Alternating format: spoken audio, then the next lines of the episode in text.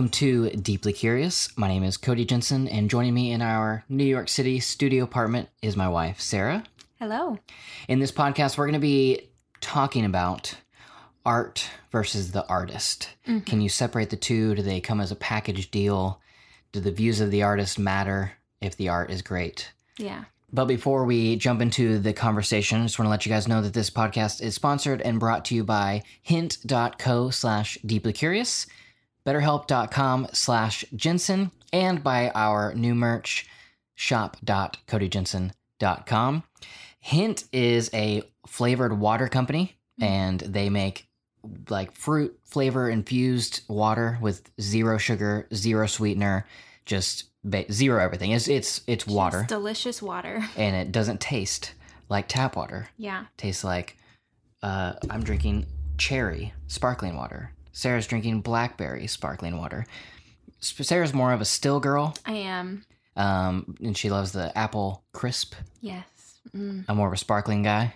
Um, I've been saying that that peach is my favorite. hmm I've actually changed my mind. Oh, I think the strawberry kiwi is actually my favorite. really? Yes, I've I've, uh, I've flipped and a flopped. yeah. If you want to check out Hint Water, you can do that by going to hint.co slash deeply curious.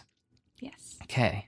Jumping into this uh, conversation. Mm-hmm. So, you and I have been talking about this. I mean, we've talked about this a lot, actually, Yeah. about um, just the, the conversation. I think the, originally the reason we had it is because of the Me Too movement and Mhm. because of these um, artists, these actors, um, these men being, um, you know, stories uh, or allegations, I guess, brought against them of sexual misconduct, sexual abuse, Mhm. and um, sexual harassment. And then knowing and liking Mm-hmm. what they, you know, did, the the acting they did, the art that they made, and having to reconcile Mm-hmm. with that of okay, the big one for me was Kevin Spacey. yes, Yeah, exactly. I had a really hard time with that. I, I think we were both kind of in denial at first. I was. Yeah. I was. I, I was sad more Mhm.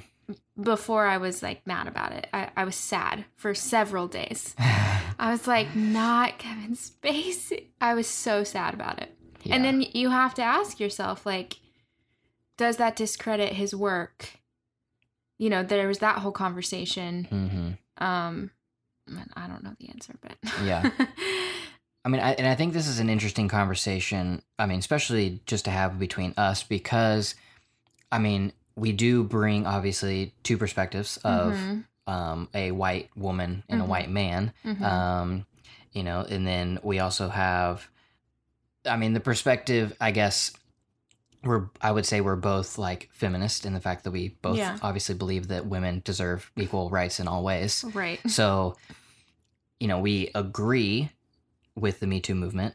Mhm. And I, I don't I even, under- I don't even. I don't even understand how you would disagree with the Me Too movement, but right. it just, you know, throwing that out there that, I mean, like, we welcome Right. the Me Too movement, but at the same time, ha- like, just trying to figure out our feelings on the art left behind. Right. Like, the, the man, I mean, it, right. did what he did. It Right. deserves the you know punishment that you know is is uh, determined in a court of law. Absolutely. Um, but the art that that man left behind is like, now what do I feel? Right.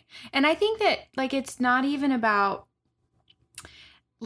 well, okay, maybe it's always it's always like controversial, I guess. Or, you know, yeah, controversial, but polarizing, but it's not even necessarily about oh, what did the guy or the artist do so wrong? You know, like who did they violate? Who what did they do? Because I am probably going to get a lot of hate about saying this out loud. I feel this way about Kanye West. hmm I I have a really hard time with um Kanye. I don't know. I I just obviously he's some sort of genius. He's obviously wildly unpredictable and um can do some stuff sometimes that is just out of left field and like a lot of stuff that I don't really I feel I don't even know how to explain it. I just I feel ugh about Mhm. it. Like I feel like I don't know. That's not good. Like there's something about what he does and most of the things that he tweets and Mhm. whatever that I feel very like iffy about, and so I have a hard time like with his music. I I don't really listen to him, and it's mostly because I don't know how I feel about him as a person. Um, but I don't want to discredit his art. But then at the same, it's it's wildly confusing. Okay, I don't so know. uh, my question on he, on this one Yeah, is so you're saying you don't enjoy his art because you don't enjoy the man. I guess so. Okay, so um my kind of question in that is why or what is different? What what makes you feel differently Mhm. about Kanye than like Kevin Spacey? Because you still enjoy um Kevin Spacey's you know work. right. Like I loved House of Cards. And like you I'm here well I guess here is my question I want to put words in your mouth. Would you go Mhm. back and watch seasons 1, 2 and 3 of House of Cards? Probably. I mean, I don't know, but probably yes. Okay, so just with that sentiment, Yeah. like why Well- do you why is Kanye separate, you know? than- I don't. I don't know. Here's the thing. Um, I used to be a fan of Kanye, like uh, 808s and Heartbreak. Freaking love that album. Like I, I was a fan of Kanye, but then So you miss the old Kanye? Yeah, I do. I miss the old Kanye. And like I am all for it's not about his art because I don't think his art is any less art. Like I think um like I'm all for artists progressing and for doing new things and weird things and cool things and whatever, like all about that. But there's something about I don't know, the way he and maybe see, I don't know because I was going to say maybe it's the way he he went through those couple of years of just like complete disrespect of anybody and everybody and and just like did some crazy stuff right but like obviously kevin spacey for example did not do great things And and I want to jump in here and say did way worse things. Oh, Kanye right. is not even right has not he even he's didn't not abuse yeah, anybody he's not been accused of any sort of sexual misconduct. You're Right. you are saying just Kanye is a or I mean basically comes off as an ass. yeah Like just it, it and this is very i i don't know what it is yeah, about just him. I don't know, pompous, like I'd have- possibly misogynistic, like I don't know, like don't know. just like. But anyways, I just want to Yeah. clarify there that Kanye is not even in the same category oh right uh, as yes oh definitely not in like the same Kevin Spacey category or anything like that. But let's, you know, you asked if I would go back and watch House Mhm. of Cards. I would go back and listen to 808s. I love that album. okay, so maybe the new, then then I almost feel like your problem with Kanye isn't necessarily that you think he's a jackass. It's more so that you just don't like his new music and you think he's a jackass. No, it's not that. because what if he was It's still, not his music. I'm turned off of his art because of him. But what if he was still making 808s and Heartbreak? I'm turned off of his art because of him. I would vent I have not listened to his new stuff, obviously, because Mhm. I, I I just can't get behind Kanye right now. Um, but every single person I know freaking loves Kanye, and that's fine. You're allowed to. Um, I would venture to guess his new stuff is just as like interesting, if not I don't know what word to use, but like let's just say is as in I mean, I've heard a few of his newer songs and I like what I've heard. I'm not interested in listening to Kanye. I'm turned off of his art because of him. I don't know what that means. Yeah, I mean, like your aversion, I guess, Yeah. to Kanye is not what baffles me or, Mhm. you know, that I'm questioning. Right. It's more so what is the difference, Right. you know? Because you're turned off of Kanye because of the man, but you are not turned off of okay, so let's pick somebody else because since we already said Kevin Spacey, like um okay, so Steve Jobs. Right. you know, I would say that um, both of us, you know, especially me, like Mhm. hold Steve Jobs in like a um, an inspiration, a, Yeah, he's a hero hero. type category. Yet, Steve Jobs was never known Yeah, he was notoriously a bad to person. yeah to be you know a nice guy. right. Like he would fit into the Kanye category of a jackass. Right, like he didn't a- treat his family well. Yeah. and- I mean, he came around in the end to Right. be more of a family man, but like his legacy that he left, you know, besides the product, like Right. leaving Apple aside, the legacy of a, of the man he was uh, on a personal level is not great. Great. It's very tarnished. yeah. Um, so with that being said, hmm you obviously enjoy Apple products. Obviously. Um, you obviously enjoy the, I not even the product of the man, but the words of the man. Right. He was a genius. He revolutionized our entire world and he had really great things to say about it. hmm That's just the truth. Um, but he obviously wasn't a family man. Like Mhm. he he wasn't a like like you said, his legacy is tarnished in that aspect. Um, I don't know. I think that's just the question we're asking though, right? We're asking like, can you accept the art but not the artist? hmm because that's a it's an argument that a lot of people use like another good example is um chris brown like after the whole rihanna situation like everyone was talking about like you need to leave chris brown don't listen to his music you know all this stuff because of what it represents.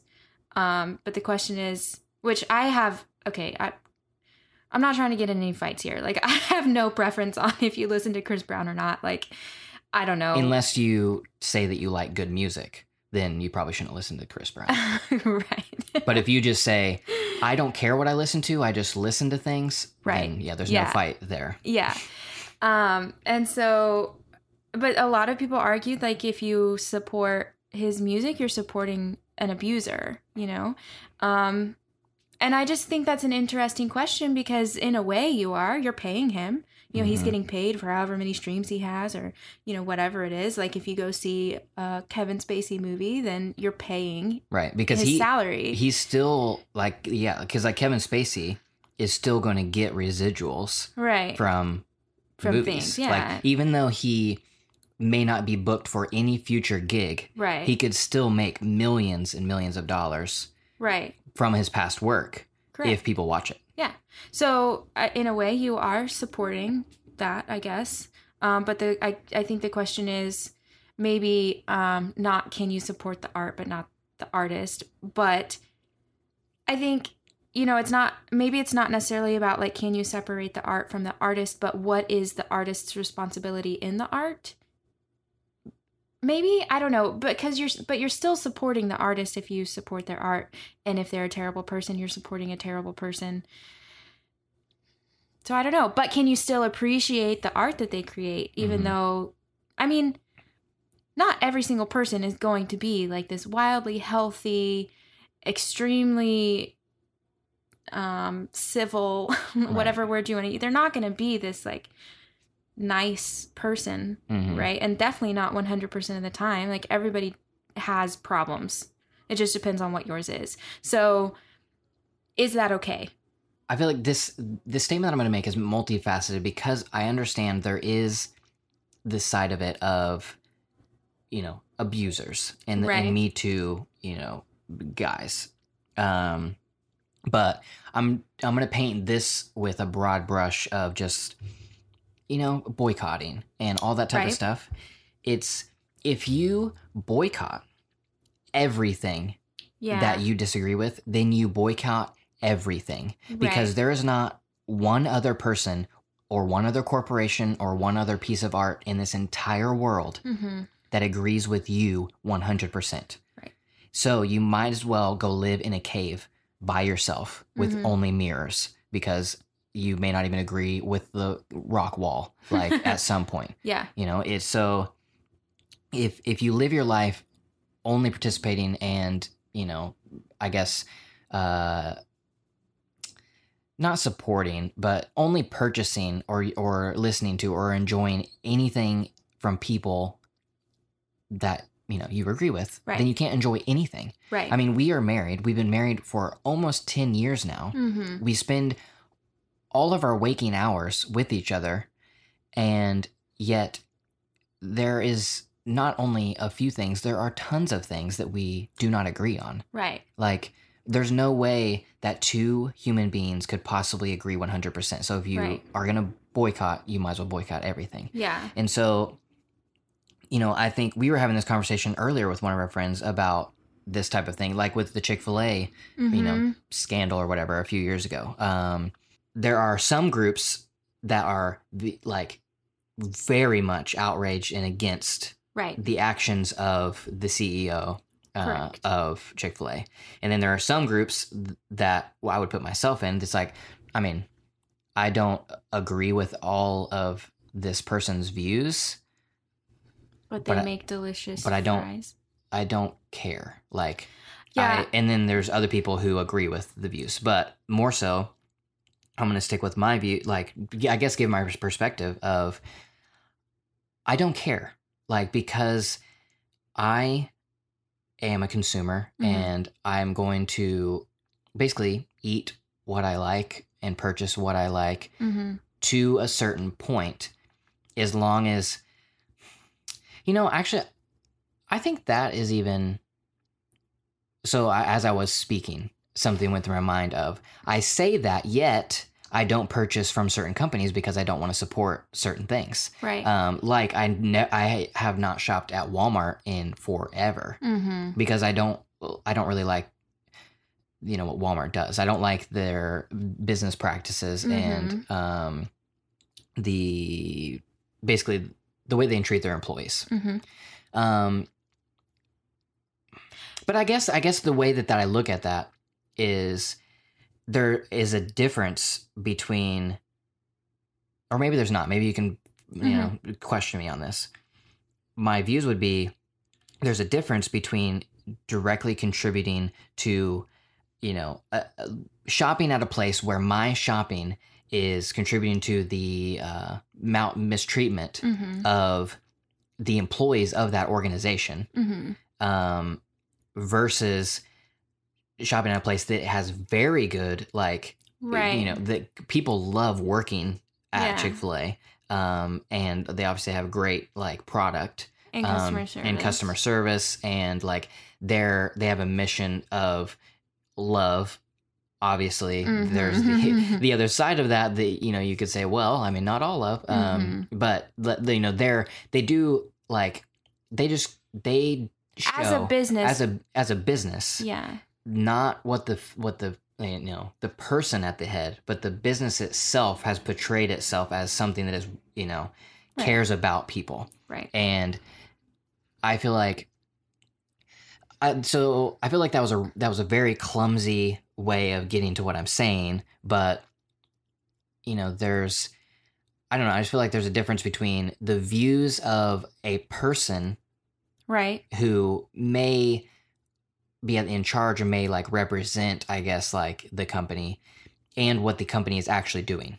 Okay, but so if we take that, the views of the person, hmm of the artist, and their direct art. What do you think? Because taking business out of it, taking Mhm. the company out of it, it is an artist with and their direct product is their art. You know, it's Right. the thing they support, the thing they believe in, the thing they feel, whatever. So, you know what I mean? hmm I mean, so if you don't support them as a person, can you not support their art? so I, I would look at it this way. Mm-hmm.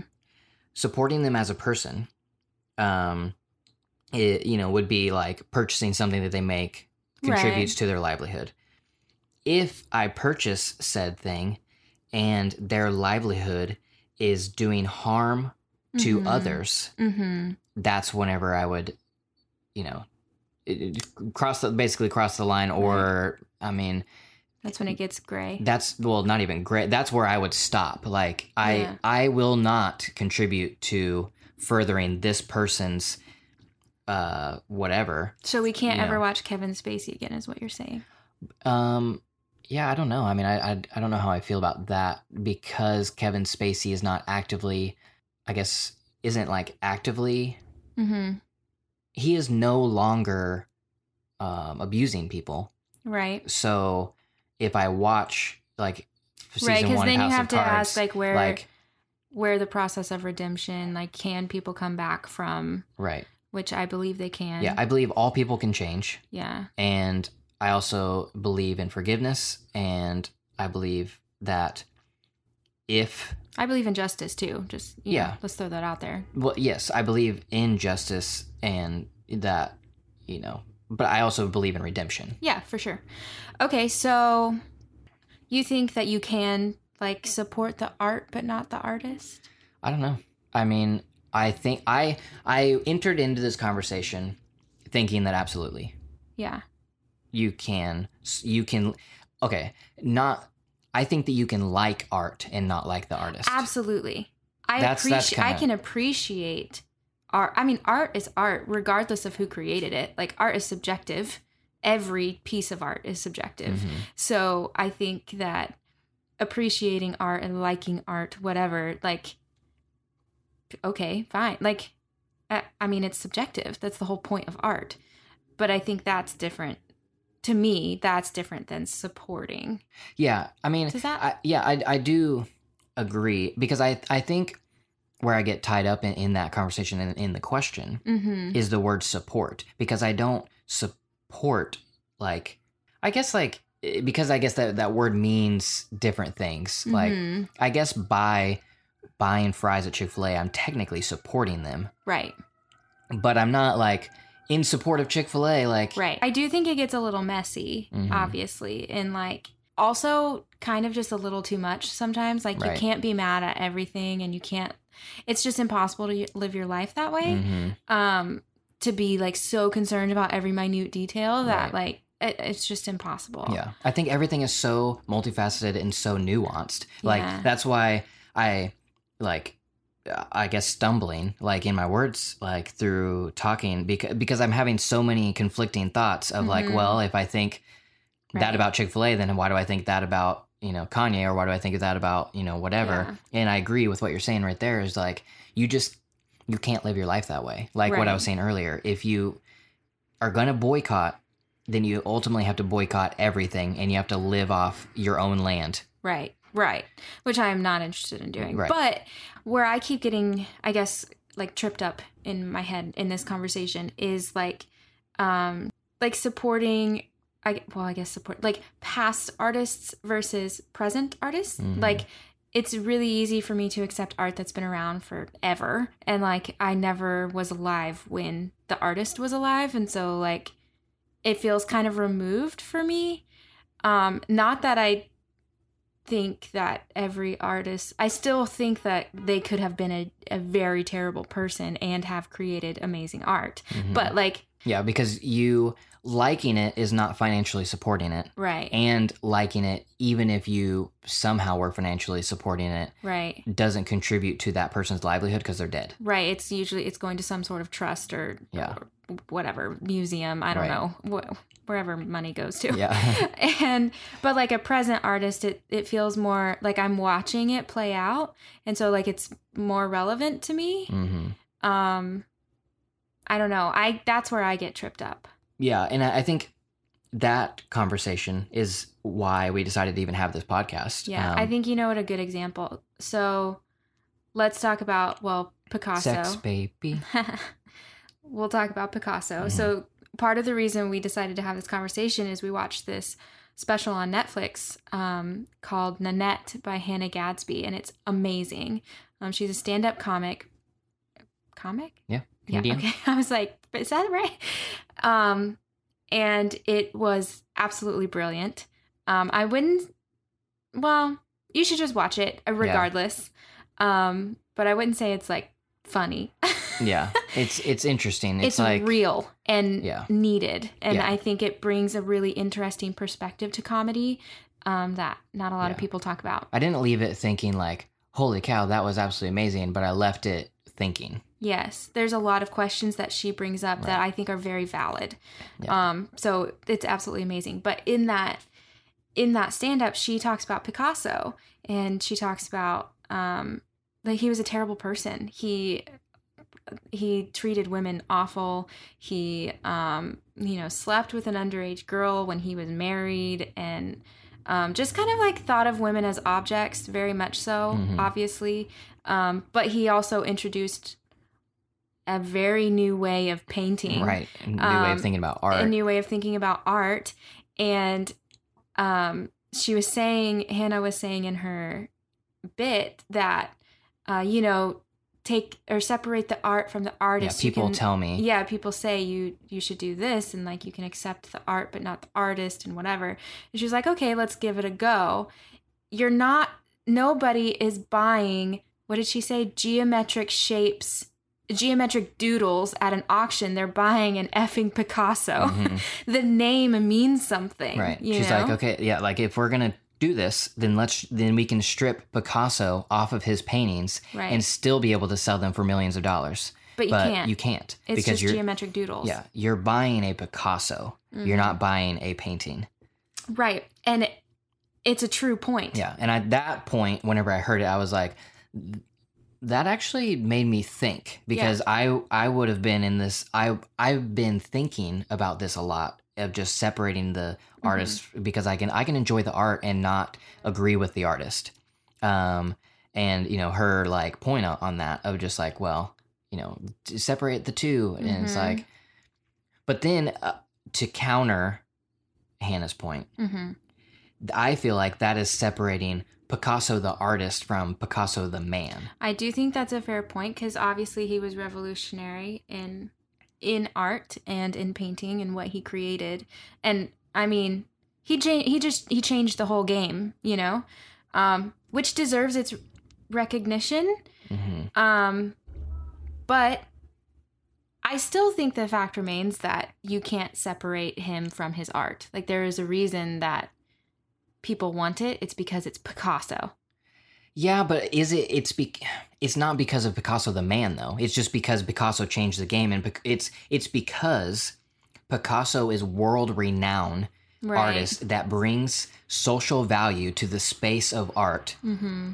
and art collectors. So the paintings of Picasso changed the way we think about art, which changed art and as a whole from everybody who ever painted after Picasso. Mm-hmm. Um, and because of that, he is a like pendulum shift um, Mm-hmm. in the art world, um, which makes his work so valuable because it's such a big uh, name, I guess. Like Yeah. it, it holds so much Wait. weight and so much social value among that group. I feel like the reason anything, you know, like an, a piece of art would sell, you know, for three million dollars, whatever a Picasso would would sell for, is not because the person really really likes the painting. Mhm. You know, like Hannah was Right. saying, it's because they they want the social value of a Picasso. of owning a Picasso. Yeah. Like I own a Picasso right. versus like i mean i've never been that wealthy so i can't you know ever even be in that mindset Yeah. but and i understand like art is a good thing to put your money into like you know taxes whatever um but just taking all that aside i the way my mentality is i just don't feel like i would ever care to spend that much money on an original like painting like Mhm. just because of the name attached to it i would just want i mean like if i like the painting i can just buy a reproduction of it because i just like looking at it like Yeah. But i don't i don't know i don't know if that really goes into this conversation Yeah, I don't think it is. But while we're at it, I would totally buy an original Van Gogh. Just throwing it out there. but do you support van gogh the man and I mean- everything that van gogh ever stood for As far as I know, he didn't do anything like that, like Yeah. Picasso, so it's fine. But let's just be honest here and say if I had the chance to own a Picasso, I would. oh yeah I mean, let's I, we can't deny that. Regardless of if he was an asshole or not, like it's just the truth. right um but that i think is the point is i can i can do that because like i didn't i don't know it, it's different for me like i can just like i don't i don't know what it is but i can look at that and say like well yeah he was a douche but also like it's Mhm. a picasso whereas like artists like more current artists actually there's one that i really loved and supported um that um his name is dallas clayton and he got caught up in the Me Too movement, and um, somebody accused him of some sort of harassment or abuse. I, I'm not even really sure, but he there wasn't like a lot of information online about it. It kind of like came out, and then he just like turned off all everything on his socials, like all comments and whatever, turned off everything and hasn't been back since. Mm. So I don't actually know. Like, I mean, that kind of doesn't look great for you. Like, you know, hmm he literally, the day that the article came out, he just like disappeared. So I don't know what that means, but I question now. Like, Mhm. I, I haven't posted any of his like really adorable, cute painting quote things. I Mhm. haven't, you know, read. I have two of his books. I haven't opened them. Um, like I don't, I don't really know how, how I should. Uh, I like I don't know what my what I'm allowed to do, and I, you know, you're allowed to do whatever you want. But I mean, I do feel like conflicted about it. Like I Mhm. feel conflicted because mostly probably because of what he promoted. He promoted very like happy, good, um, like you are enough kind of things, you Mhm. know? So like that with the like it was just like such an oxymoron to be like a promoter of like humanity and then like kind of be accused of like a really awful act against humanity, you know? Mhm. So like it's conflicting and I feel conflicted by it. Um but he's like an artist, a painter who like I supported and I I don't know how I feel about him now. But like Picasso, even though I know he was like a terrible human being or whatever, like I can look at his art. I love looking at his art. I love whenever I pass a Picasso in the museum and I'm like, ah, Picasso, you know, like Mhm. I, I can separate that somehow. But I think it's because I didn't live when Picasso was around and I didn't have Yeah. to And to put that into perspective, question it. one of the things that Hannah said, you know, that Picasso said, a quote from Picasso is that he should Horrible. is that he said "I- I should burn every woman that I have sex with like once I'm done with her. once I'm done with her, um, because burn a woman and you burn the past she represents. yes, and it's like if anybody said Ooh. anywhere close to Ooh. that, They would not be alive. you know, today, you know, Mm-hmm. I have another question on that, but I think this is a good time to take a break and let you know about our sponsor, betterhelp.com slash Jensen. Yes, if you don't know, BetterHelp.com is an affordable private um, online counseling service, and they have unlimited access to um, licensed therapists. So it's super cool. Um, it's really simple. That like to sign up, all you have to do is like go on their website, betterhelp.com slash jensen fill out the questionnaire you get um, paired with a licensed therapist immediately and you can begin counseling in like as quick as that day um, which is super awesome. The thing that i really love about it is um, face-to-face counseling typically can cost anywhere from like 150 to 250 dollars per session but betterhelp can be as affordable as $35 a week which is just amazing um, and you get unlimited access to your counselor. So if you're just having like a really bad day Mhm. um, they're they're there for you which is amazing. Um, you have to be 18 or older to use the service and just a reminder it is a counseling service not a crisis line So if you want to check it out, you can go to betterhelp.com slash Jensen. And I really love partnering with BetterHelp just to further uh, destigmatize counseling. yeah i'm a huge supporter of counseling. Yes, because it, it is uh, invaluable saved my life to. truthfully There you go. Yeah. Um, it's just invaluable to talk to somebody that's impartial and trained to be Yeah. able to like hear what you have to say and give Mhm. you wise advice. yeah So back to the conversation of Picasso. Picasso said this these heinous things. right Um, so one question I have on that, and I don't know, I don't know what I feel either way. I just have Mhm. this question of should we retroactively apply the opinions Mhm. and um, enlightenment, I guess, of the modern era to the people of past times? Right. I do think that's a valid question because obviously times were different, right? Um, but as a girl, I'm going to say yes. because it's hard because I do appreciate that, you know, life was different and views were different Mhm. and um distribution of power was different. Um, it was very much a white straight males world. Mhm. Um, I think that it doesn't really matter because there are stories spread or sprinkled throughout history of women who have just like stood up and like completely changed the game and like refused to be walked on and um I think also like it's hard for me this is just a personal opinion here. I don't know like This whole podcast is a personal opinion. True.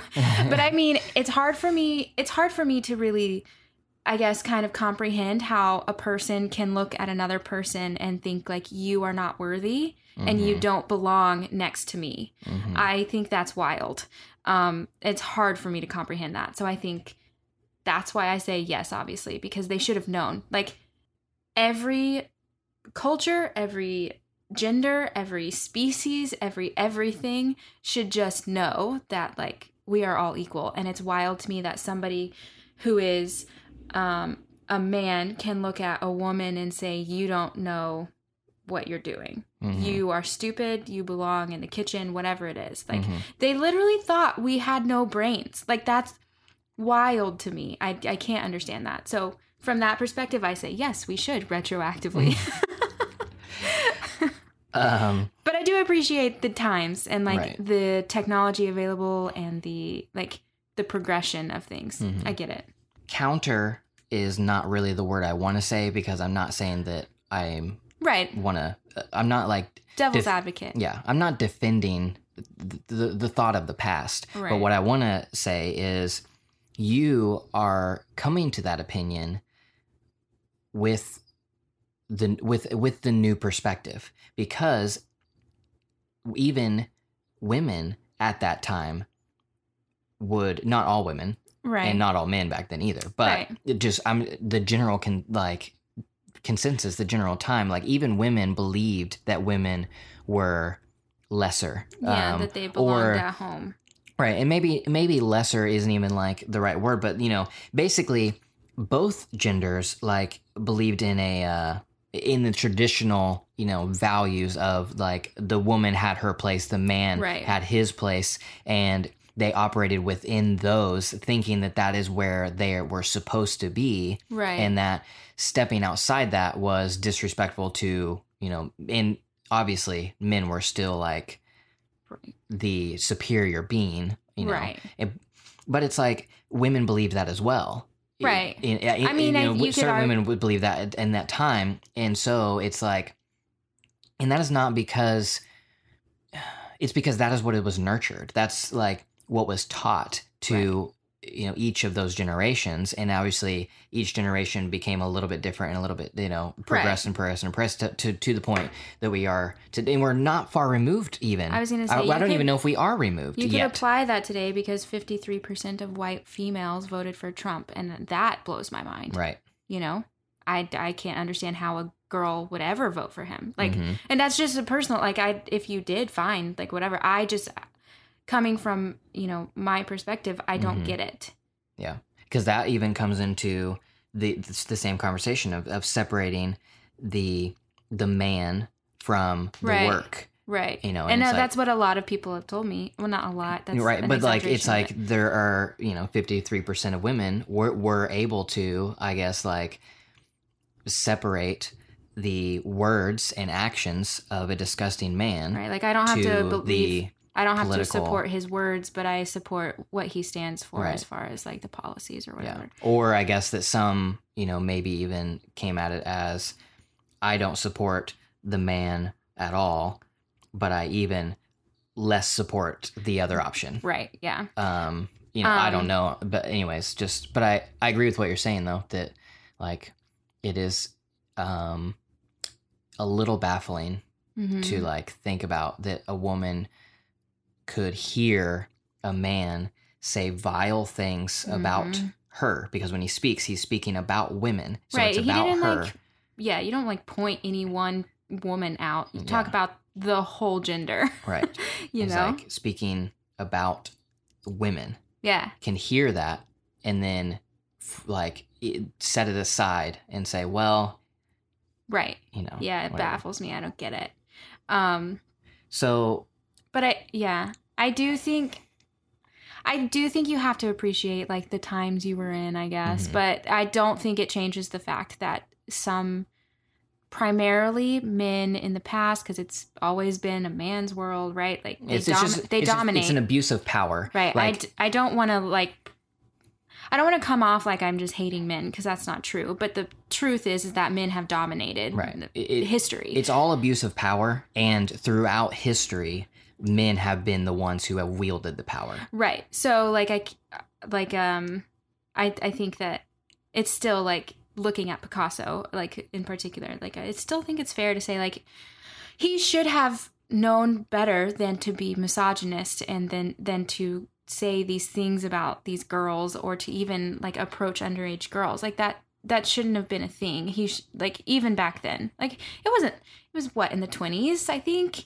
um Yeah, I mean, I don't know if I would eat because she, the underage girl, was seventeen, yeah and I don't feel that it. yeah but he was 42 and married Okay, I, I, yeah, that is whatever. Like you know, yeah that is what it is. yeah But to say that a seven, like he approached a seventeen-year-old in the twenties, you know, Yeah. it's like it's it's barely taboo to approach a 17 year old now like it's only it's not even taboo it's just illegal like like if you I mean, if, that's true. a 43 year old man like i'm not talking about that i'm just that separate but let's Yeah. just say you and i we are one year apart you know it's that's like different. you know if like i was 18 and you were 17 oh, we were at one point Yeah, 17 that's di- 18 that's and different. like but like yeah, I know? know, but like in my head, 42 and 17 is so different than like a few years apart.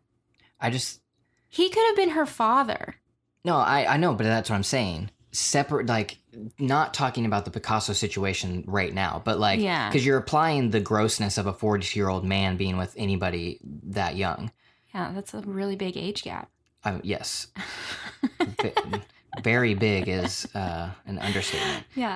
Um, but I'm saying like to to be up in arms about him approaching an underage girl No, who's just- 17 at in the 20s. Like I just feel like.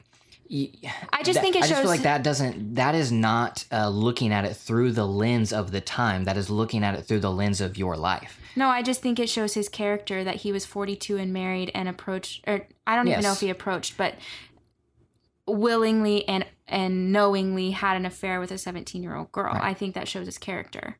Uh, Yeah. regardless, even if she was 21 Right. and he was like, Right. you know, 43 and married and approaching like this, you know, young woman. Yeah, but if you're looking at like present day artists, let's say, you know, sexual scandals aside, whatever. Mhm. Like if they're just like a I don't know, I think hmm, I just go back and forth every single time because I was about to ask a question and then I changed my my own mind. Um because I was about to say like um you know if they're just a controversial character or whatever. But then I love the fact that art is controversial. That's the whole point. Right. It asks questions, it challenges things, um, and you can only do that if the artist is willing to challenge it. So Mhm.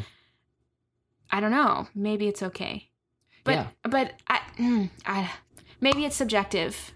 yeah. maybe it like art is subjective. Yeah. And, and I think, like you said, like art at the end of the day, when it's really doing its job, Yeah. it's challenging somebody. Yeah. Well, isn't that the the quote is I think it's about art. It says art challenges the Yeah. disturbed and disturb no, challenges the comfortable. Well, Wait. yeah, we we actually we've talked we've actually mentioned this quote on the podcast I think twice now. But oh. um, Disturbs the comfortable and comforts the disturbed. Right. That's what it says. yes, Yeah. yeah, and I think that's what that's what good art like does. Yeah. You know, it it comforts the disturbed and disturbs the comfortable. Yeah. and not only art but i think well i guess you could say it's a form of art but even in um protesting or like right. in standing up for something that is right so i think a perfect example of this is the uh colin kaepernick like you know nfl football player who Oh, the kneeling. you know chose to um to bring light to the social injustice in against civil way.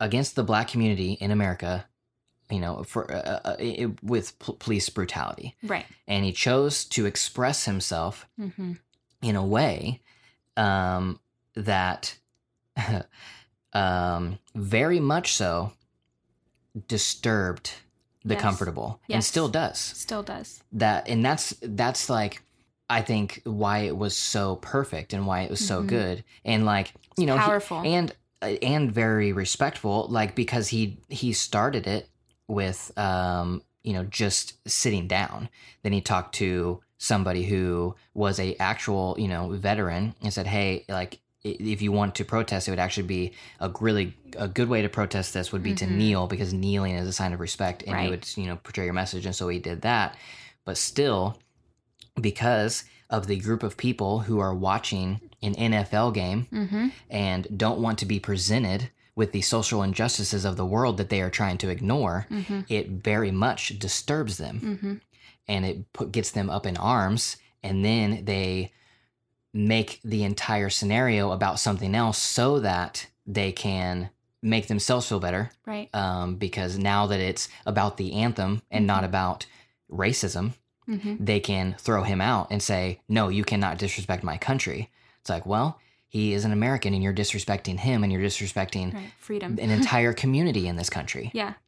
Yeah. So I think that like good art, good activism, good like Right. you know whatever it is. I I, I just love that visual image of Yes. like those disturbs the comfortable but comforts the disturbed. Like Yeah. I, I just I really like it. But then that still doesn't necessarily answer if you can separate the art from the artist.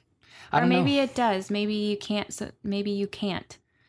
I mean, I I honestly don't know because I think some people can, some people can't. Like I think that's the thing is that and there are some instances where you can, some instances where I can because we all have these triggers and we all have, you know, our things. Right. You know, there are some things that you see that you're like that really bothers me. You know, basically that offends me. Yeah. And I look at it I'm like why would you be offended by that? yeah. But then there are things that maybe I see that I'm like, how could you possibly, you know, XYZ? And you're like, what are you even talking about? yeah. You know? Like And so, obviously they can because Right. I think just like this podcast, this podcast is about asking the questions. And I Mhm. think these are questions that are only answered as individuals right. because I think there are some of us who can separate the art from the artist. And there are, I think, even more so, certain instances in each one of us where Right. sometimes we can, sometimes we can't. It depends on what it is and you know, how it was. So I had another question though. Yeah. I don't, again, this is just asking a question. Mm-hmm. Do you think there should be a statute of limitations on the outrage of somebody's wrongdoing? Specifically, like let's let's say with Me Too. So, Mhm. um, so whenever the Kevin Spacey thing came out, and you know the initial news was just Mhm. the very very first instance that was like and it was only that for days. right. Yeah. It was like It was like 30 years ago. 30 plus years ago Yeah. um, that this you know situation had happened and we i you know when i heard the news i only knew about that one right.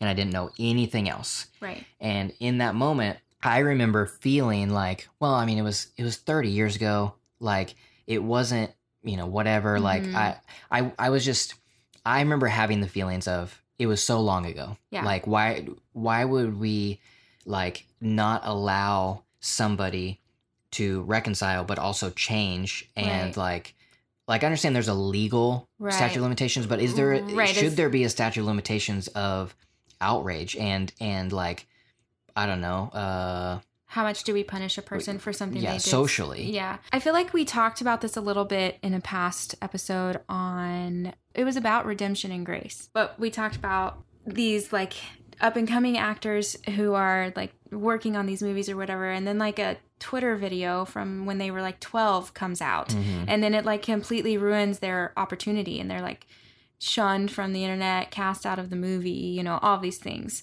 Um I don't feel like that's fair. I feel like I feel like, you know, you're young Mhm. and stupid for a long time, a Right. lot of your life. And not that that equates like sexual abuse by any means, Right. but I do think, you know, like there is that it happens like without like any sort of abuse. Like it happens just because somebody like said something offensive when they were 12 and now we all live on the internet so you can't get away from it you know? Um i don't think that's fair. I think that you should i think it should be obvious that people change from the time they're young and stupid till they're an adult. Hmm i think that's crazy. Um but as far as like kevin spacey specifically i remember gosh i hate saying well i don't hate saying this. I'm nervous to say it because i don't want anybody to think that i don't, I don't agree with Mhm. the me too movement because that's not true. Um i remember when it when the very first story came out um that he abused a kid who was in the same play as him or something. Hmm um, but it was like 30 years ago at a after party at his house or whatever. Um, and there was like a lot of drinking and a lot of whatever. And but the kid was uh, he was 14 so like my initial i guess i would say like defense because i really didn't want to believe it about kevin spacey i was Mhm. i was really sad about it my initial defense was like well are we not going to talk about why a 14 year old was partying but that's not the, that doesn't matter i know Mhm. it doesn't matter but that was my original thought hmm um, and then my next thought was, okay, what if it was 30 years ago? Like, then what? Like, and again, for several, I think it was like two, two or three days, maybe. Like, Mhm. there weren't any other stories that came out, and um, he, Kevin Spacey, released a statement saying, like, I don't remember this at all, but if I did anything, then I feel like. Or like I apologize, like I, I never meant to, you know, whatever. Um, and he's the only one at that time, like when all of that stuff, all the people were coming out. He's the only one who had released like an apology statement, and Mhm. I thought that that showed character. Again, I understand there's so much that goes on behind the scenes that we will never see. Like it could have been a PR move, I don't know, but I initially I was like that shows character. I think Mhm. saying like I don't remember it, but if I did something, I it, sorry, you know. And I I remember thinking that, and then um I remember thinking like, what? It's thirty years. Like, I again, there's a legal limitation. I get that, but like immediately Netflix dropped him. Mm-hmm. Before they had even investigated anything, before any of the other stories came out. Um, his his agency dropped him. Netflix dropped him. Like everyone, because again, we're in we're living in a time where you have to cover your own, you know, Mhm. and like you have to make sure you're safe Right. and you're not attached to this name, right? Yeah. But like it could have again, I understand it wasn't, but it could have been a lie. Like it could Mhm. have been a made up story and then everyone was just like Kevin Spacey's awful, let's just drop him. Mhm. You you don't know that. And so like that was really kind of like my where I came from. I was like I I totally am in support of like coming out and like telling your stories and like accusing somebody who did I'm your the accuser is always I think should be assumed correct until um investigate like I think that you shouldn't assume that they're lying, you know? Mhm. But I also don't believe in burning someone at the stake before we know the truth. So Yeah. I I don't know where I fall on that. Yeah, because there's always. I mean, I don't want to. I was gonna say like because there's always like two sides to a story, Yeah. um, but that doesn't diminish one side's truth. Not at all. Not at all. And I actually think a really good example, and again, I don't think any of us really know the truth about any of these stories, but a, a good example of that was James Franco and all the uh, accusations that came against him. And he went on, I think it was Stephen Colbert, the night after Mhm. that, like that happened. And Stephen Colbert asked him about it. And James Franco had a really good response, I thought. He said, like, you know, like, I don't feel like I did anything wrong, but I'm not here to diminish her truth. Mhm. I'm not here to diminish her story. I think that everyone should be able to speak what they feel happened, what they feel is truth. And, you know, I'm not I'm not here to pretend like she doesn't feel that way. Mhm. And I think that is that was brilliant to me. Again, could have been a PR move, I don't know, but it was brilliant yeah, and um i think that's that's what we're saying right Yeah. like i'm not by any means going to diminish anybody's story and anybody's truth and anybody's what happened to them i think that it is valid and it is real and it should be talked about i also don't believe in burning people at the stake though like i, I don't believe in just assuming that somebody comes out with a story and now we have to just completely ruin somebody's entire life. Like I don't believe in that either. I think that there's I don't know, a middle ground somewhere. Yeah. And maybe that's the same with art. Maybe maybe there's a middle ground somewhere and like just because the artist can be someone who doesn't mesh well with you Right. doesn't mean that they can't create art that is relevant to you. So uh, this is a question I had about like in, with what you're saying and with like Dallas Clayton specifically. Mm-hmm. Does the actions of the artist, so does the Yeah. actions of Dallas diminish the message that he was portraying, like was putting out there? Like if you Yeah. were walking down the street, what was one of his like sayings like that you would see? Think about somebody you love. Yeah. Um So- and like things like that. So it, think about somebody you love. Yeah. If if you were walking down the street and you saw this painting that Mhm. said think about something someone you love, it made you think about someone you love and then you you know it, it caused something to stir Yeah, inside of you. I would love it. I would take a photo it, of You know, it. it did it did its job at you know its message. Right. Does the actions of the artist now does it diminish the actual message of the art or does the art stand alone from the artist? I don't know because again, I'm really conflicted by him now. Like I'm conflicted by the things that he's put out. I'm questioning if he even thought them and I don't think that he didn't. I I think that he did. I think you can only create art that you believe in, right? So, I think he believed it. Um I think he it wanted to spread a positive message. Um but there's something in me that's like, well, all of that is useless now. Like all of Mhm. it is void. I don't know. Okay, again, I I question why do you feel that way, but don't feel that way about Kevin Spacey's past work? Why it's not void? Yeah. Well, I don't know if it's void or not. I haven't really thought about whether I would go back and watch something. I mean, I guess but I, I because I guess it's because the art is different because Yeah. Kevin Spacey is an actor in Mhm. something that Aaron Sorkin wrote right. and like I was you know gonna what I mean say like that- it, it's he's he is portraying a character in a story that is you that, that you really like Yeah. versus art is like wearing your heart in your sleeve Right. and it's like taking who you are and putting it on something right.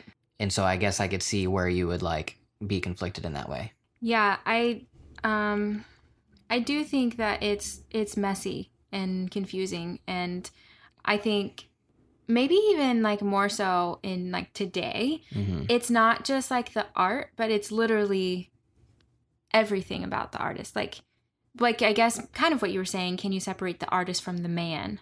hmm Um I think that's that's the question we have to ask. Cuz we're all like we all have things that like Right. we'd rather not anybody know about and Mhm. like things we're not proud of or like whatever insecurities right whatever thoughts that we prefer to stay in our head like um but does that make what what we can create less than i don't think so so i want to kind of tell a story and get back to different people's perspectives on the same thing regarding our first few years of marriage mm-hmm. Um, but before we get into that, um, want to remind you that our podcast is also sponsored by our new merch, which you can check out at shop.codyjensen.com. If you're watching this right now, I'm actually wearing one of the shirts currently. Uh, it says Deeply Curious, which I wrote and then put it on a shirt. yeah you Um, can own cody's handwriting You can. You can own it. It'll be yours.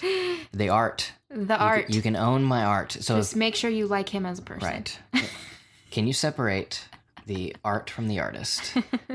Um, again, you can check out uh, our merch by going to shop.codyjensen.com.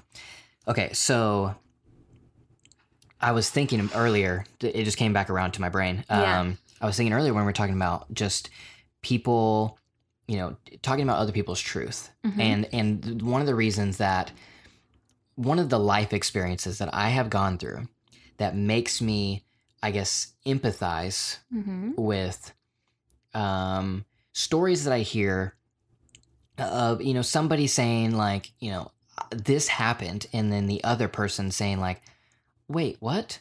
I that is n- not what I thought happened like at all. yeah Um, and like you, you from the outside, you know, you may hear a story. Let's say, you know, s- sticking with the hot button of, Mhm. of Me Too, Um, burying ourselves right. here. um, and you know, somebody accuses, you know, like he was like, I don't know, like you know, coming on to me and like you know, like all what? Go ahead. Well, I would say a really good example, I think, is uh, Justin Trudeau. Is that the Yes. Canada Prime Minister? Right. Um, that happened to him. Mm-hmm. Like a woman came out recently and said, like 20 years ago or something, he like touched her boob or something. And Yeah, I don't even whatever. think she. I, I don't think she specifically said. oh, well, anyway, she d- she did not appreciate. He like came on to her of some sort, Mhm. whatever. Anyway, he was like, I don't recall at, Yeah. at all. Like, I think eh, whatever. He had a statement that was whatever good. But then he at the end of it he said like, but I do appreciate that my experience can be completely different than what somebody else exper- is experiencing Mhm. in the same moment. It can be completely different. Yeah.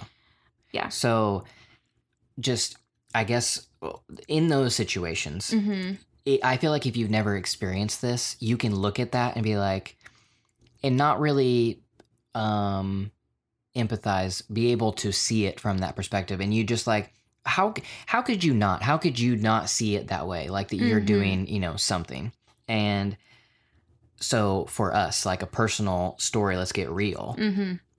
Like our first, I don't know, was it two years of marriage? Like I, from my perspective, I thought was great. Mm-hmm. Like I, I didn't think we really had like hardly any issues. Like Yeah. we, like you know, we obviously had regular like marriage, like you know, Right, like you arguments. fight, like, right? Yeah, I mean, you live together. It's yeah. like you. There's just things you have bad days. Things annoy you. You, you know, whatever. But I mean, oh, generally though, Yeah. like we never, we didn't have like screaming matches or like right. anything like that. It was all very like civil to me. Like I, and like at, at the you know year one year anniversary, like if somebody would have like asked me, you know, how was like how your first year of marriage? I hear that's hard. I'd have been like, no, like it was surprisingly easy. Like it was Mhm. so amazing. Same thing with second year. I would have said. Second year was uh, a little more difficult than than first year, but I mean, ultimately though, like we have Mhm. like a really good marriage, like, and I feel like really good about this. Yeah. That would have been my perspective. Yeah. And then speaking of BetterHelp and speaking of counseling, we like well, I don't know what was that like year five or something. Something. Um, we went to um, you know uh, we hired a marriage um, th- counselor um, Mhm. you know so we could like continue a a path to health and like Yeah. you know growth and like become you know healthier people and um, work out any sort of like issues and things like that and through that experience i learned sarah's perspective sarah's true perspective in Yeah. that and i i cannot even begin to express in words how i mean mind blown emoji would be the exact like the express like boom like my Yeah, yeah. i was just like what yeah. I felt like I was drowning. Yeah. It was like the worst. And not necessarily I mean, I I do think like we obviously didn't know how to communicate. Like we were 18. Mhm. Like we had no idea what we were doing. Um so like that was an issue obviously, which I think turns into other issues. Like if you can't communicate, then everything breaks down, right? But I it was mm, mm, maybe it had to do with communication now that I'm thinking about. I don't know. Anyway, I it was like more of like I guess the expectations Mhm. that just like threw me off a bridge. Like I I was drowning. I hated it. I Mhm. hated it. and For a lot of years. Not that I hated I I know that sounds bad, but like I didn't hate you. But I don't I think that like what I I I wanted I didn't want to be married, mhm. but not because of you. Mm-hmm. Does that make sense? Yeah, because I don't. Not to say that it wasn't my fault, because it was absolutely in part like my fault for putting things on you. You know, right, just like, it was my fault for not communicating what I expected either. Like yeah. it- but then it was also just we weren't. You know, ultimately, we were not properly equipped right. to be married um, Right. because we were 18 and 19. Um, one, I mean, that's like there's Yeah. you know You They- think this is fairy tale romance. It was yeah, not. Yeah, like there's there's step one. Like you're 18 and yeah. 19. Like I don't think any 18 or 19 year old is actually going to be fully properly equipped to be Right. married. But then two, we were so compatible and so in love at that time. we were, we are, you know, we. But anyways, you know, at that, it's like We were compatible out of the test you take for premarital counseling. Mm-hmm. Nine out of 11, we were like high compatibility, Mhm. which is unheard of. Like, that's insane. And so people were like, oh, you're good. Yeah, you're amazing. And Yeah. like the two things that we like scored or lower in were uh, sexual expectations and conflict resolution. And they were like, well, I mean, that's to be expected. I mean, you've never had sex before Right. and you're young. And well, I mean, not even being young, like conflict resolution and communication is like the number one, like growth opportunity for every relationship Nobody's ever. ever compatible in that. um, but that aside, essentially, we were looked at as like this dream couple. right. And so instead of people asking us hard questions Mhm. and uh, challenging us in, in giving us growth opportunities and you know ways that we can improve and communicate and all this type of stuff, we were basically just like, y'all are awesome, get married. Go right ahead. And so you know we did, and we absolutely. I mean, I don't regret it at all. Right. Um, and would you like to put Correct. put in there that you don't regret it? Um, I said right. I, well, you said you said right. You don't regret it. Oh. yeah. Um. uh, Anyways, Point is, is that same situation, same experience, completely different. right. I mean, I came away from our first two years of marriage thinking we we had this in the bag, And Like, I came we away like crying. and crying literally, Literally. just not in front of me. Yeah. But again, that's like the expectations thing. I people just put a lot of expectations on a girl when she gets married and Mhm. like I was so not about that. And um like a really oh thing that I struggled with for a long time. And like this wasn't you at all, but it was actually it was outside expectations. Everyone called me, "Oh, you're Cody's wife." hmm Like, no, my name is Sarah. Thank you very much. Don't call me Cody's wife, Sarah. I'm Sarah. And I understand that that's just like the society that we live in or whatever it is, but it it bothered me. Like it it like messed with my cuz I'm a person who like whose identity is like especially back then, but like my if you've listened to our podcast, the Enneagram type, hmm I struggle to keep an identity. And everyone was calling me a wife. And everyone was calling me like these things that I had never identified with before.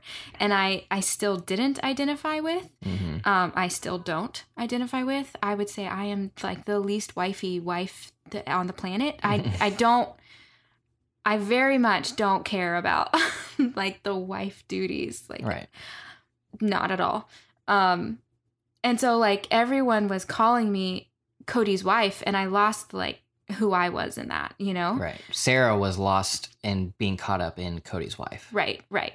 And so there was all of that, and then like literally the expectations of like, oh, you have to like clean the house and whatever, which I still don't do. Mhm. And like I I talked to so many people, so many I exaggerate all the time. I talked to like two people. And I asked them, I was like, how do you like keep up with how do you keep up with a full-time job and how do you clean the house and how do you cook and how do you do it with a smile on your face? Like I don't I really don't understand, you know? And oh, somebody said somebody told me one time they're like, "Well, it it makes my husband happy, so I do it." And I just remember that face. Yes. I I remember going, "Uh, what?" That's not what I signed up for. Like I didn't I didn't sign up to like make my husband happy. Not that I don't want to make him happy, but I don't want to be obligated to make him happy. And I Mhm. don't want to which I know like marriage, like I, I understand what marriage is, but like also I mean, this is just not me. Like it's it's not who I am. I I am not a person who sits around and like cleans and cooks because I know it'll make you happy. hmm Like that's that's not it at all. We will share all responsibilities. but for the first several years that wasn't an option. You know, like nobody was saying like, well, you don't have to do all the cooking and cleaning hmm you don't have to whatever like he can take care of himself. Like that's not what anybody was telling me. Right. And so like who I was got completely lost. And that was the worst. That was the thing that like I just see I tear up still cuz I remember how it felt. hmm And um it was awful. It was it was awful. I hated it. But I couldn't I didn't know how to say any of it until we went to counseling. And then like cuz I went on my own for a while and like talked all of this stuff out and actually realized that it wasn't you I was resentful at even though like I do think like our we had miscommunications and like we had our own issues that we had to work through. Um but I thought like I resented you but like you're not the one who made me get married you know like you're not the one who put all of those on me um so i learned that through counseling and so now i can look back and like not completely hate our first years of marriage because i know that it was like something completely different like a personal thing that i was like didn't know how to navigate. You know what i mean? But yeah completely different truths. Yeah. And like coming away from that, like,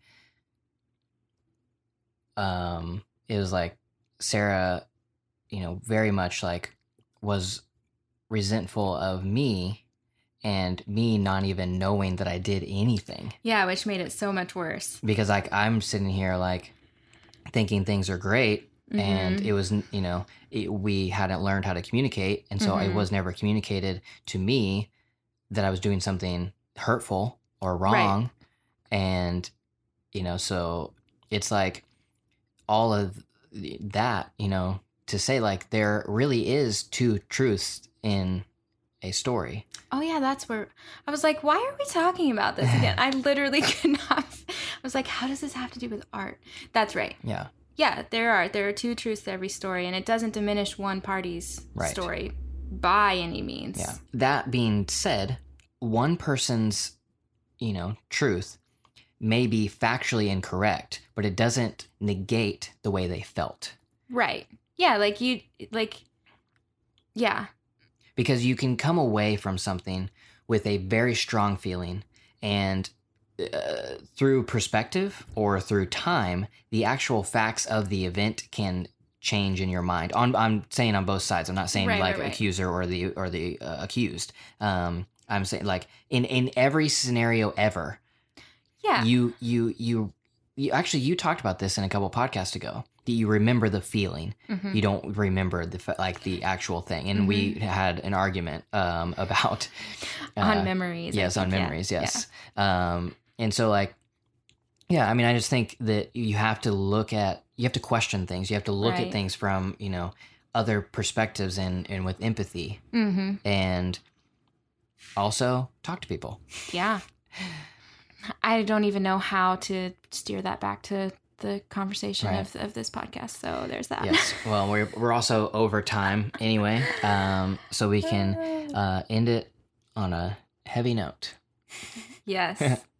um but I think that is I think ultimately though that's out of this whole podcast I feel like that is the most valuable thing that, Mhm. that we talked about um, because I think it's real um, and I think that that perspective of like the hurt and pain that you felt in that moment versus the obliviousness of my moment Right. um, and then also I we had no plans of talking about this yeah. Um, in this podcast, um, and it's not you know it wasn't meant to be a plug, Yeah. but we did you know th- th- through counseling and through talking to people, Yeah. like that is how we were able, you know, to come to those realizations. Right.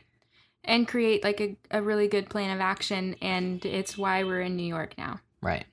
We're in New York now. Also, I mean, um, I will, guess I'll speak for myself, and you may say yeah. Um, that I mean, I, I- now we, I think both of us feel that our marriage is the best it's ever been, and it constantly is getting, you know, r- you know, richer and richer. Mm-hmm.